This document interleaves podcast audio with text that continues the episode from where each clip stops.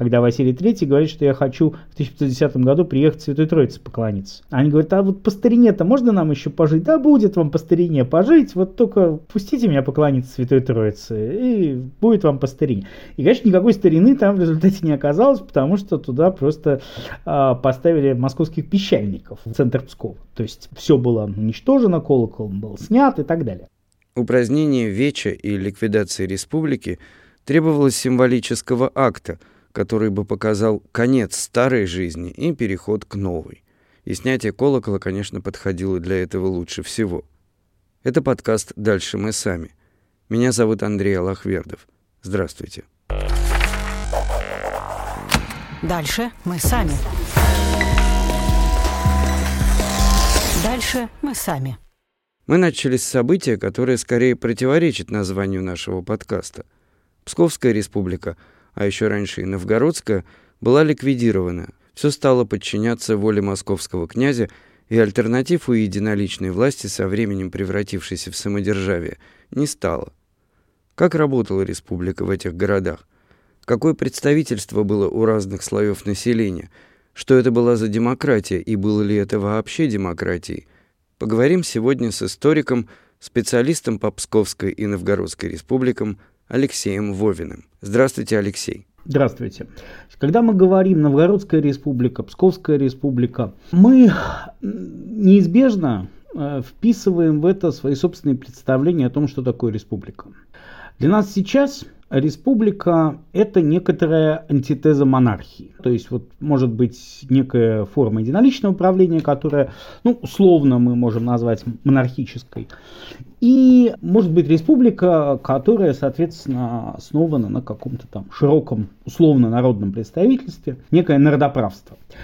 Все дело в том, что для Пскова и Новгорода в частности, и для подобных объединений в древности в целом, вот эта наша современная антитеза не очень подходит. Для древних республика это не что-то противопоставленное монархии, потому что в республике может быть монарх. Но республика это что-то такое, что объединяет всех ее участников в некое общее дело. Собственно, буквально республика по латыни значит общее дело. И вот эта вот вовлеченность и есть такой главный ключевой признак республики. И в этом смысле Новгород и Псков, конечно, республиками были. Но они не были республиками, наверное, в современном смысле слова. Ну, во-первых, потому что в Новгороде и в Пскове почти всегда был князь. Там фигура князя разная для Новгорода и Пскова, и разная степень участия в политической жизни, ну и там, и там этот самый князь был. Второй важный момент касается, ну вот вы спросили про представительство, как оно было устроено, как работали механизмы. Проблема заключается в том, что на самом деле мы очень плохо это знаем. Источники не оставили нам никакого сознательного подробного описания этой системы. Они, в принципе, на эту тему не особенно сами задумывались, в общем, не очень много рефлексировали по поводу того, что из себя представляет то политическое устройство, в котором они живут. Я имею в виду новгородцы и псковичи. В этом смысле, когда мы говорим о конкретных механизмах, мы во многом остаемся на уровне догадок. Судя по тому, что у нас отсутствуют какие бы то ни было упоминания таких привычных нам механизмов, как, например, выборы, подсчет голосов, определение решения большинством голосов. Скорее всего, этих механизмов не было. Но это на самом деле наша догадка. Мы на самом деле даже не знаем до конца, кто имел право участвовать в ВЕЧ. Вокруг этого идет самый ожесточенный, наверное, спор применительно к Новгороду и Пскову между историками. Одни считают, что это было очень широкое представительство вплоть до участия сельских жителей со всей новгородской или псковской земли, хотя, на мой взгляд, эта точка зрения наиболее слабая. Э, другие считают, что это очень узкий круг городских элит принимал участие в Вече. Ну и, наконец, третий, такие как я, считают, что это такой широкий круг, но горожан. У нас на самом деле есть проблемы с данными даже вот по таким базовым вещам. То есть кто, собственно, составлял политический народ Новгорода и Пскова. Вот я в своих работах, в частности, отстаиваю эту точку зрения, что это такой широкий круг жителей города непосредственно. Ну, естественно, не всех, это ну, взрослые мужчины, главы семьи. мы ничего не знаем о каких-то вот, ну, современном представлении демократических механизмах наречия. И отсюда мы делаем предположение, что механизмы эти, по всей видимости, были очень архаичными, и, по всей видимости, речь идет о том, что принято называть аккламацией. То есть, когда есть какое-то решение, предлагаемое, и это решение, вот эта самая политическая толпа, политический народ, своим криком, своей явной вот этой реакцией толпы, оно утверждает или наоборот отклоняет. В Новгороде и Пскове, судя по всему, судя по тем, а, в первую очередь, летописным известиям, которые у нас есть про Новгород и Псков 14-15 века, там, конечно, происходила некоторая такая политическая борьба. Она была очень архаичной. Но, тем не менее, мы знаем случаи и буквально физического удаления свечи псковского князя, да, когда псковичи там, в конце 15 века, спхнувши его со степени, изгнание его из города. Мы знаем случаи, когда на вече принимались какие-то судебные решения, в том числе связанные с жизнью и смертью. Это, так сказать, одна из главных, с моей точки зрения, прерогатив суда Веча. Суд над высшими акторами политическими. Там, там в частности, мы знаем о о приговорах смертных, э, вынесенных на вече, в том числе, например, псковским посадникам, которые вот пострадали за какую-то свою политическую позицию, за какую-то попытку что-то внести в политическую программу, условно говоря.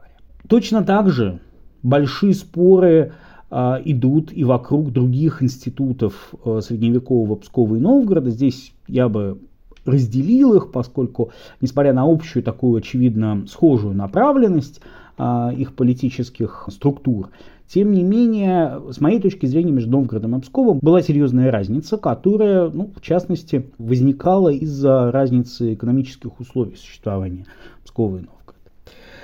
Каковы были полномочия посадников? Сколько было посадников за раз в один момент времени? Каковы были прерогативы княжеской власти? Как она соотносилась с властью посадников? Посадник – это глава магистрата городского управления, да, я правильно понимаю? Этимология слова «посадник» достаточно, в общем, очевидна. Да? Это человек, которого посадили руководить. Но со временем а, значение вот этого понятия посадник, очевидно, меняется. И то, что мы наблюдаем в Новгороде и Пскове в 14-15 веке, ну, в Новгороде еще раньше, там, в 13-15 веке, то это, очевидно, некий городской магистрат поставленный, чтобы не говорить избираемый, потому что механизмы вхождения, так сказать, в посадничью должность, они тоже скрыты от нас вот этой самой тьмой истории или чем-то еще. Мы не знаем ни одного случая, чтобы посадником был назван человек княжеского рода. То есть, на самом деле, один случай есть, но это, скорее всего, ошибка переписчика. В Новгороде в подавляющем большинстве случаев это представитель новгородского боярства. В Пскове ситуация несколько иная, поскольку в Пскове не было крупного землевладения, и, собственно, как таковое, даже понятие боярин в Пскове начинает встречаться позже, чем понятие посадник. На мой взгляд, вообще в Пскове эволюция должности посадника была еще более специфична, чем в Новгороде. Сначала это была некая пожизненная должность в первой половине XIV века. На всем протяжении псковской истории, вот этого периода самостоятельности до 1510 года, у нас нет ни одного известия об отрешении посадника от должности, любым путем. То есть, если человек посадник, он называется посадником до самой смерти. Вот я выдвигаю предположение, что в Пскове со временем, когда количество посадников в XIV веке увеличилось, стало больше, чем один, посадник превратился из должности в титул.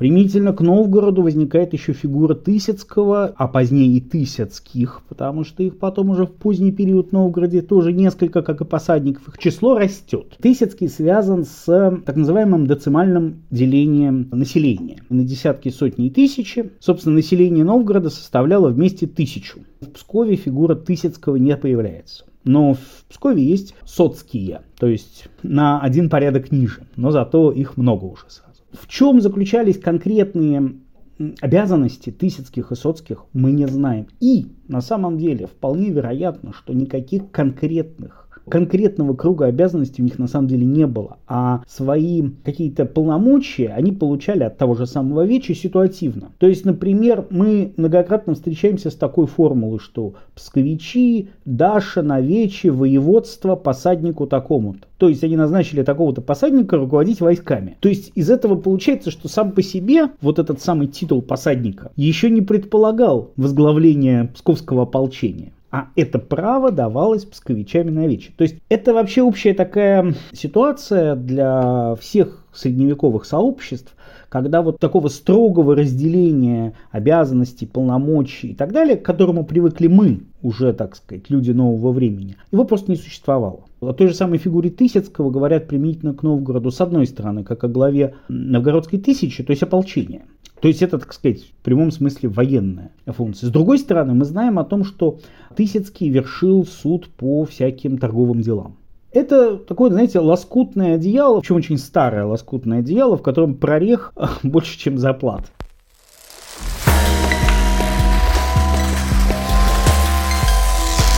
Дальше мы сами. Ну вот вы говорите, что мы не знаем точно, кто имел право участвовать в Вече. А что значит имел право участвовать в Вече? Я опять-таки подхожу с сегодняшних позиций. Ну вот, допустим, человек захотел прийти на Вече, на площадь, где все собираются. Его что, туда не пустили бы? Понимаете, в чем дело? Мы же говорим, на самом деле, об очень небольших по количеству сообществах. То есть применительно к какому-то 14 веку, ну, опять-таки, у нас нет никакой численности веча, но несколько раз его пытались высчитать эмпирическим путем, но здесь есть очень большое количество подводных камней. А, мы не знаем, пустили бы их на вечи или не пустили. Но мы знаем, что внутри населения Псковской и Новгородской земли существовало некоторое разделение. Я все время люблю приводить пример сюжета конца 15 века, когда жители Опочки, а Опочка в то время это Псковский пригород, то есть зависимый от Пскова город, жители Опочки повесили э, конокрада.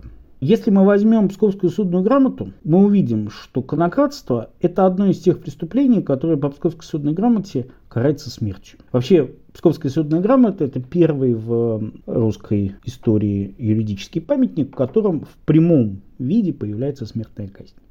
Из Псковской судной грамоты – эта грамота выписана из грамоты великого князя Александра и из грамоты князя Константина и изо всех приписок к ним псковских исконных обычаев по благословению своих отцов, попов всех пяти соборов и иеромонахов, и дьяконов, и священников, и всего духовенства, всем Псковым на вече в 1397 году. Князь и посадник на вече не судят – им следует судить в княжеских хоромах, руководствуясь псковским законом согласно с присягой. Если же они будут судить не по закону, то пусть их осудит Бог на втором пришествии Христа, а тайных взяток не брать ни князю, ни посаднику. Вор, обокравший Псковский Кремль, конократ, изменник и поджигатель подлежат смертной казни. Если что-либо будет украдено в посаде, то дважды вора милуя не лишать жизни, а, уличив в воровстве, наказать в соответствии с его виной. Если же он будет уличен в третий раз, то в живых его не оставлять, так же, как и вора, обокравшего Кремль.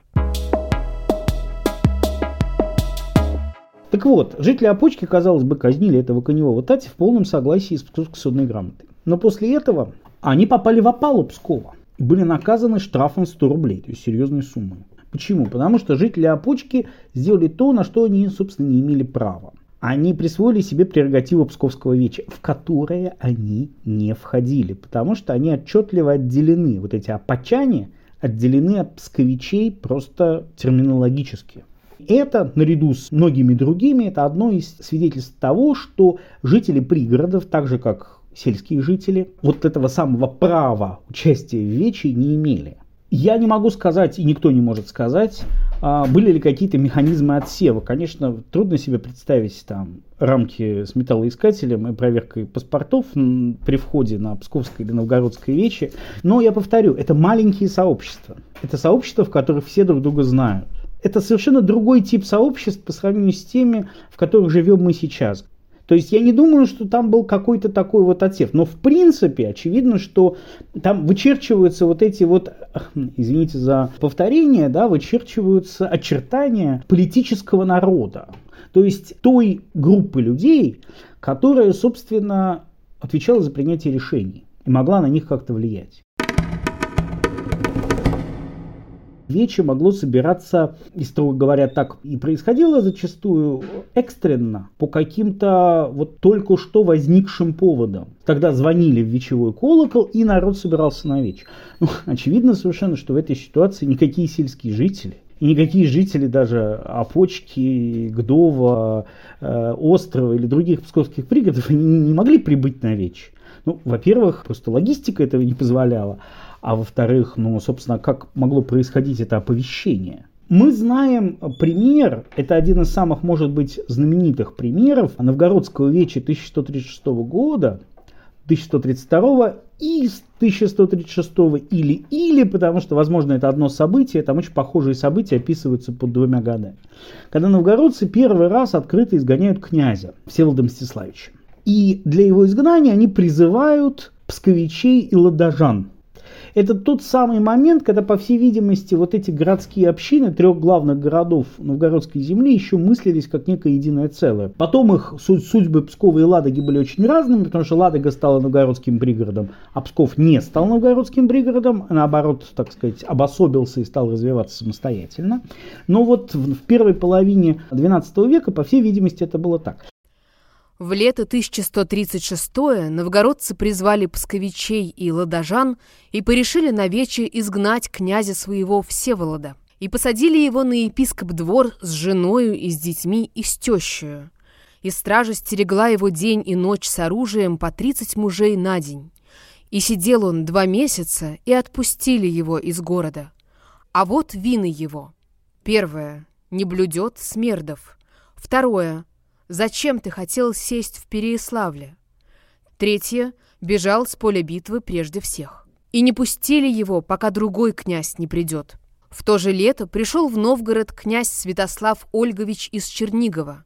Всеволод же пошел в Киев к строю своему Ярополку. Тогда приехали к нему псковичи, били челом и взяли Всеволода княжить к себе.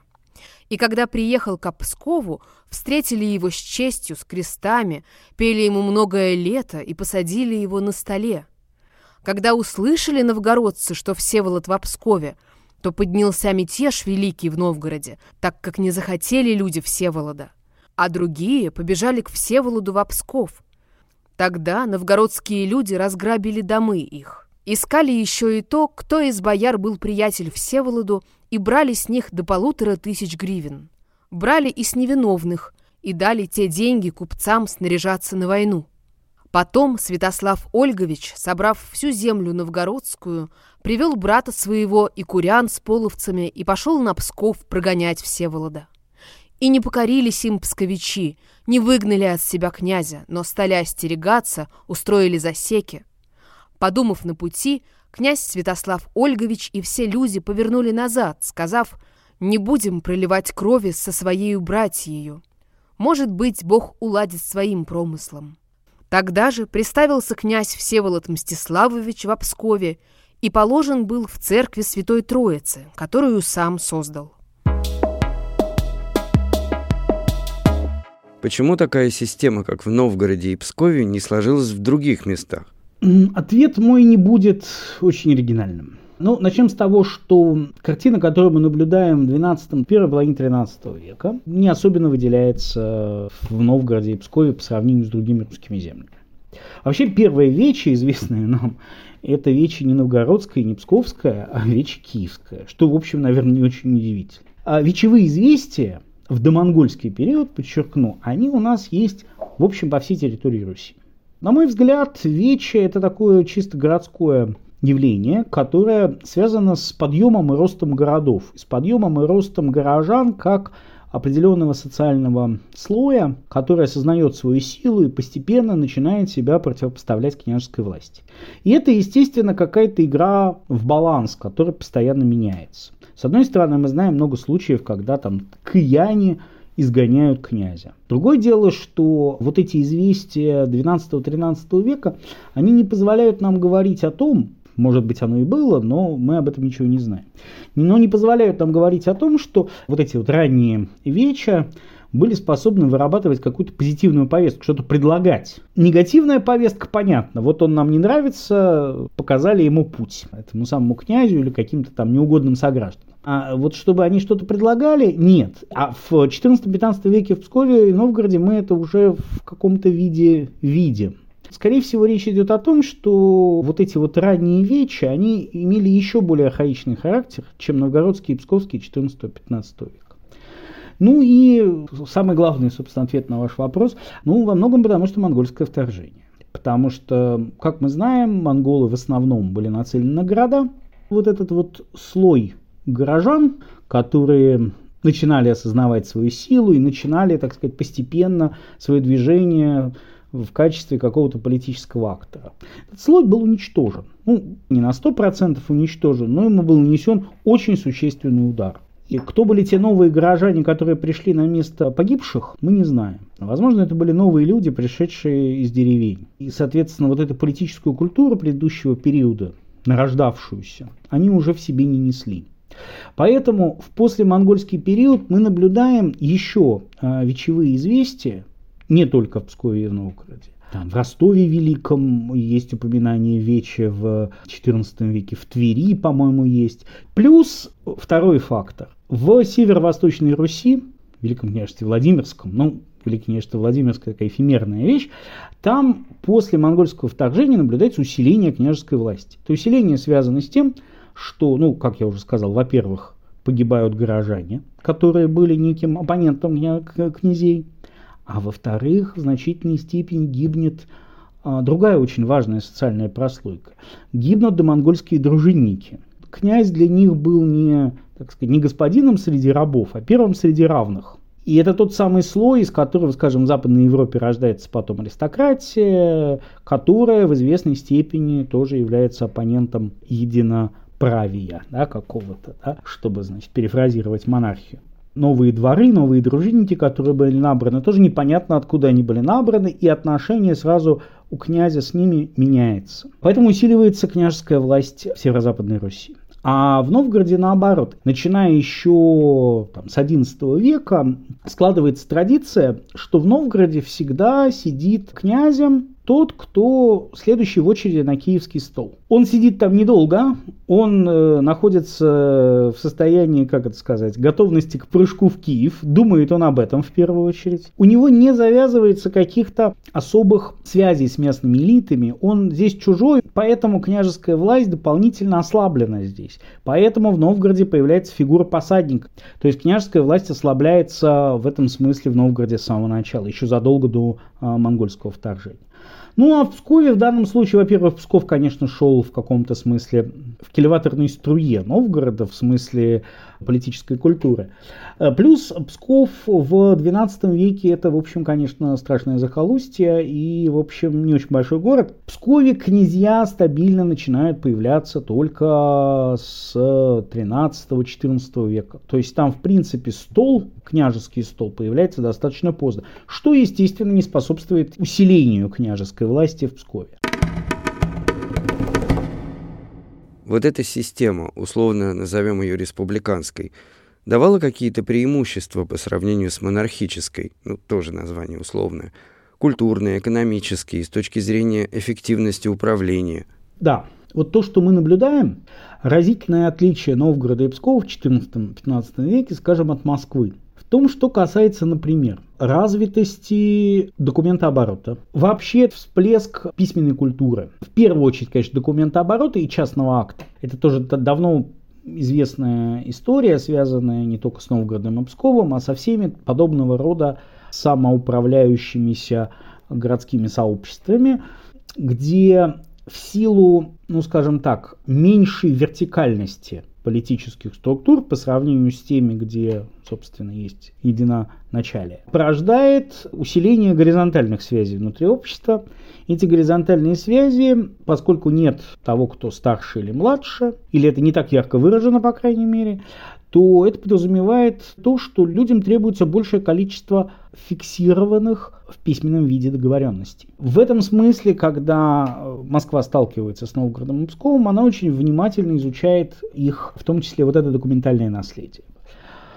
А, торговля, ну тут сложно, конечно, говорить, это вопрос политического строя или географического расположения, но очевидно, что в смысле торговом Новгород и Псков были далеко впереди Северо-Восточной Руси. Понятно, что они были вот таким вот форпостом на границе с латинским миром, да, с католической Европой, которая, собственно, вот эта граница, Ливонский рубеж, вот она пролегала прямо осязаемо она была и для Новгорода и Пскова. Все это создавало еще определенные недостатки. Ну, здесь тоже показательная история, как, собственно, Новгород и Псков, в первую очередь начнем с Новгорода, как они потеряли, собственно, всю свою независимость. Вот с Новгородом все предельно просто. Это произошло, на самом деле, на поле боя. Была знаменитая битва на реке Шелонь, да, после которой, собственно, присоединение Новгорода к Москве стало уже неизбежным, хотя оно произошло через 7 лет. Из новгородской повести о походе Ивана III в 1471 году. В год 6979 или 1471 впал князь Великий Иван Васильевич в гнев на Великий Новгород, начал войско свое собирать и стал посылать на новгородские земли. И взяли сначала старую Руссу, и святые церкви пожгли, и всю старую Руссу выжгли, и пошли на Шелонь, воюя. Псковичи же князю помогали, и много зла новгородским землям нанесли. И начали они биться, и погнали новгородцы москвичей за Шелонь реку, но ударил на новгородцев засадный татарский полк, и погибло новгородцев много, а иные побежали, а других похватали, а прочих в плен увели и много зла причинили. И все то случилось до приезда великого князя. Битва на Кишелонь, почему она была проиграна? Потому что Москва создала эффективную систему поместного войска уже к тому времени. Московские великие князья имели возможность давать землю в обмен на службу представителям своего двора, то есть своим дружинникам сажали их на землю, и те, значит, являлись конно-людное оружие к ним на службу. Про Псков мы знаем, что там тоже были какие-то такие вот элементы земли за службу, а, но это, по всей видимости, находилось в каком-то таком зачаточном виде. Ну, то есть не было вот этой единой понятной политической воли, как это всегда бывает в таких более демократических сообществах, где принятие решений, поскольку оно в каком-то смысле коллегиальное, Понятно, что вот когда мы говорим о Новгороде и Пскове, тут всегда нужно оговариваться, что это вот несовременное, разумеется, наше представление о демократии, но тем не менее, очевидно, если мы сравниваем северо-восточный Русью, с Москвой в частности, то вот коллегиальности здесь было намного больше. Псков, собственно, в отличие от Новгорода, не вступил в прямую конфронтацию с Москвой. Но это же тоже была, так сказать, сдача фактически Пскова в 1510 году, она была под угрозой силы. Конечно, помимо соображений прямой силы, очевидно, там действовали разные соображения, потому что псковичи осознавали принадлежность к вот этому некому очень эфемерному пока еще образованию, но вот великому княжению.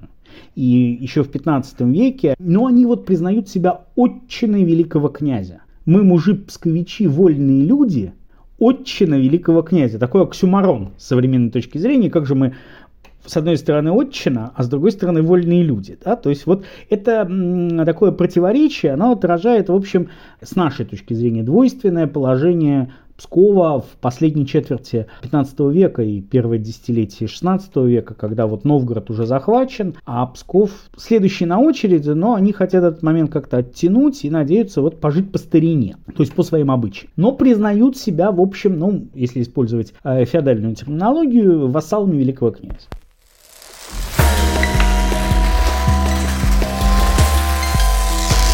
Дальше мы сами. А зачем нужно было уничтожать Псковскую республику? Она не могла существовать как вот часть государства, но немножко с другим устройством. Ну, как бы сейчас сказали, на правах автономии. Мы, опять-таки, на западноевропейском материале такие примеры знаем. То есть э, всякие, например, в Германии, Фрайбурге и прочие вольные города, они прекрасно досуществовали до Веймарской республики, в каком-то виде.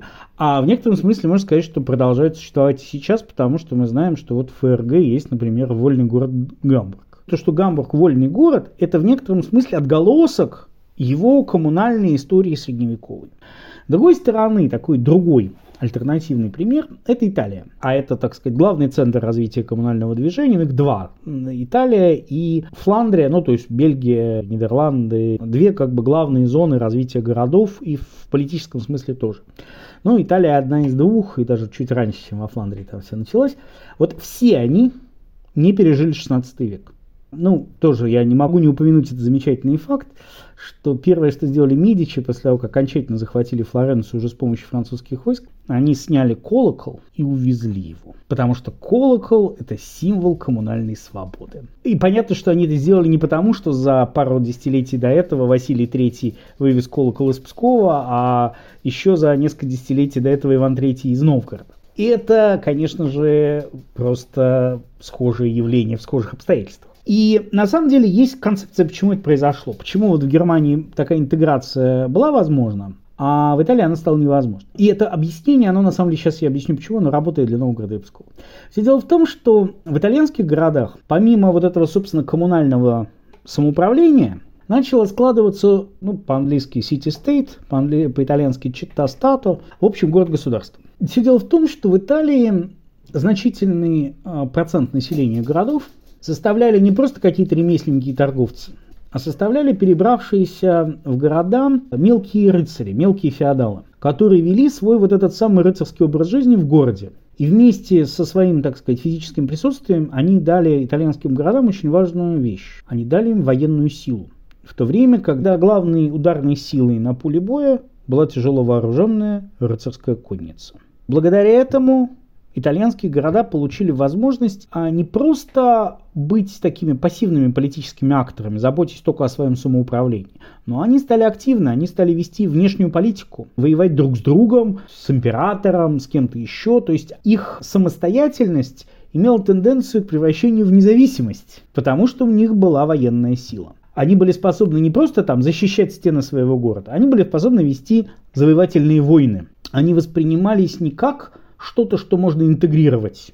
Они воспринимались как конкуренты, которых можно либо подавить военные силы, либо как-то с ними, там, как с Венецией, договариваться.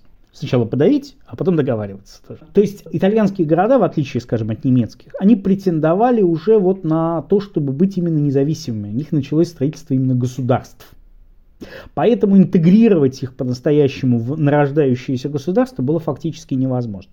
Схожая вещь происходила с Новгородом и Псковом. В этом смысле Новгород и Псков на итальянские города похожи больше, чем, скажем, на немецкие. Потому что там, помимо вот этих вот князей со своими дворами, профессиональными дружинниками, была своя воинская сила. Они там пытались с 10 сох выставлять конного воина, псковичи. Об этом спорили на вече, ожесточенные споры, нужно ли выставлять с церковной земли или не нужно ли выставлять и так далее. Но мы просто знаем упоминание, когда там посадник идет с псковичами в поход, и никакой князь там даже не упоминается. То есть у них была некая воинская традиция, и они, очевидно, постепенно двигались в, именно в направлении осознания. Понятно, что это такое время, когда эти понятия еще не сформулированы, но что-то такое, что потом ведет к идее независимости, не просто самостоятельности. Вот вы упомянули целых три случая, когда сняли и вывезли колокол.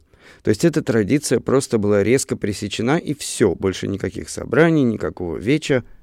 Инерция вот этих вот задавленных вечевых, демократических, там как угодно это назовем, республиканских институтов, она была. Например, мы знаем прекрасный пример свидетельства перебежчика, это, по-моему, 40-е годы 16 века, перебежчик в Литву, который рассказывает про то, что псковские мужики собираются на вече. То есть вот эти все элиты, боярские, они удалены из Пскова. Ну, наверное, кто-то остался, но в общем и целом удалены. То есть, казалось бы, те элиты, которые ну, лучше всего знали эту традицию, главнейшую роль играли, да, они, казалось бы, исчезли. Но тем не менее глубоко проникли, видимо, вот эти все уже традиции, что вот уже казалось бы в условиях московского государства, все равно вот у нас есть известие о Псковском вече. То есть какая-то инерция у этого была. То есть не то, что 1510 год и все, и как отрезало. Какое-то продолжение было. Про Новгород у нас никакой информации нет. ну, вполне возможно, это тоже было. Да? Вряд ли это, так сказать, исчезло само собой совсем вот моментально сразу. Интеграция происходит, но, конечно, эта интеграция во многом через слом вот этой самой старины того, что они хотели сохранить больше всего. То есть фактически на самом деле это самоуправление. То есть это обычаи, по которым они живут. Такой патриархальный взгляд, премодерный взгляд на мир, да, что вот старина в смысле как отцы жили. Они эту старину-то утрачивают. Это же, собственно, предмет торга между Василием Третьим и псковичами. Из Псковской третьей летописи. И прислал князь великий дьяка Третьяка Долматова с жалованным сольстивым словом.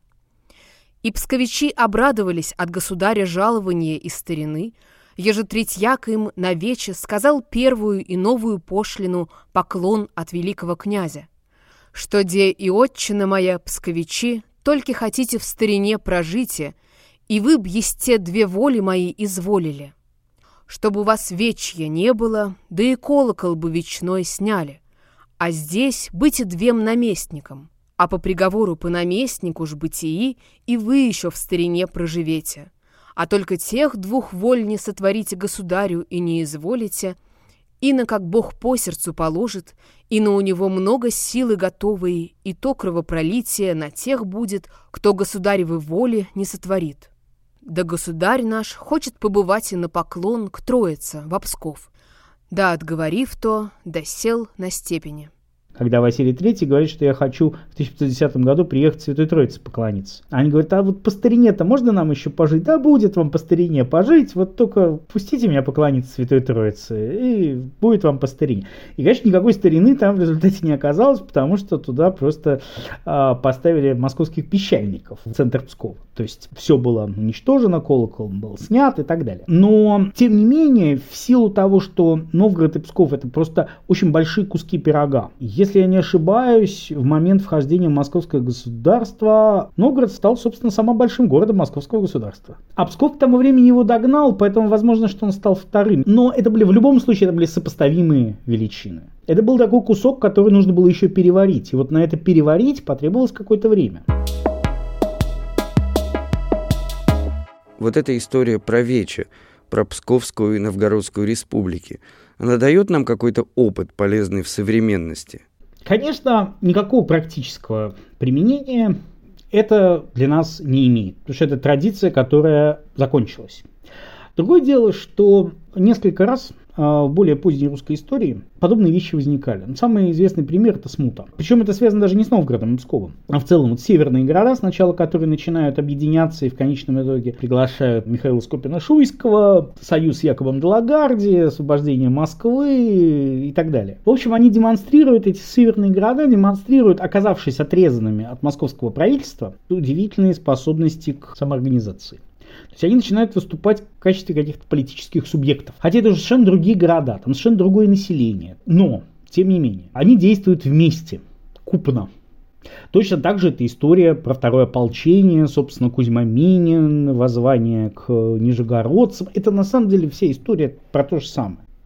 Прямой связи с вот этой средневековой историей, конечно, наблюдать нельзя.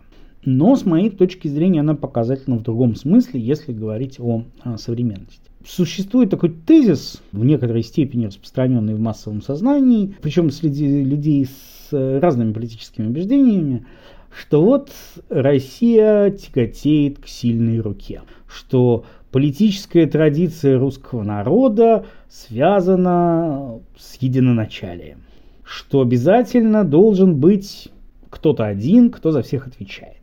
Патерналистское такое вот отношение к власти. Вот мне кажется, что пример Новгорода и Пскова, особенно помещенный в сравнительную перспективу с Западной Европой, где вот тоже существует то же самое по сути своей явление, это часть на самом деле традиции, часть политической культуры. Не в том смысле, что мы все помним о новгородском вече, Поэтому мы такие свободолюбивые и демократичные. Конечно, ничего у нас внутри там, от этого новгородского веча э, в прямом смысле не осталось. Но в смысле, что в нашей политической культуре, в широком смысле слова, заложены самые разные варианты, скажем так, политического развития. И если мы берем средневековые сюжеты, принципиальных различий, например, Западной Европы не наблюдается. Поэтому Тезис этот, ну, он сам по себе, конечно, достаточно нелепо выглядит про вот эту вот тягу к сильной руке и так далее. Но просто в данном случае это может быть некоторым контраргументом. А вот давайте посмотрим сюда. Да, конечно, мы знаем, что в конечном итоге победила Москва с ее традицией, действительно, к тому времени уже оформившейся традицией сильной княжеской власти, которая с течением времени, в общем, усиливалась, усиливалась и усиливалась. Но вот этим вот самым новгородцам и псковичам, середины 15 века, допустим, им это было еще неизвестно, что победит Москва. Они, в общем, в некотором смысле тоже участвовали в большом соперничестве за лидерство на пространстве бывшей Древней Руси. Да, Новгород в конечном итоге проиграл, но это, собственно, ничего не значит. Это значит только то, что Новгород проиграл, а сама по себе вот, вот эта альтернатива, она существовала.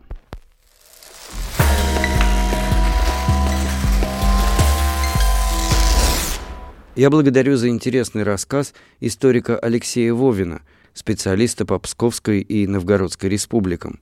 Это был подкаст «Дальше мы сами». Слушайте, комментируйте. Нам очень важно знать ваше мнение. До встречи.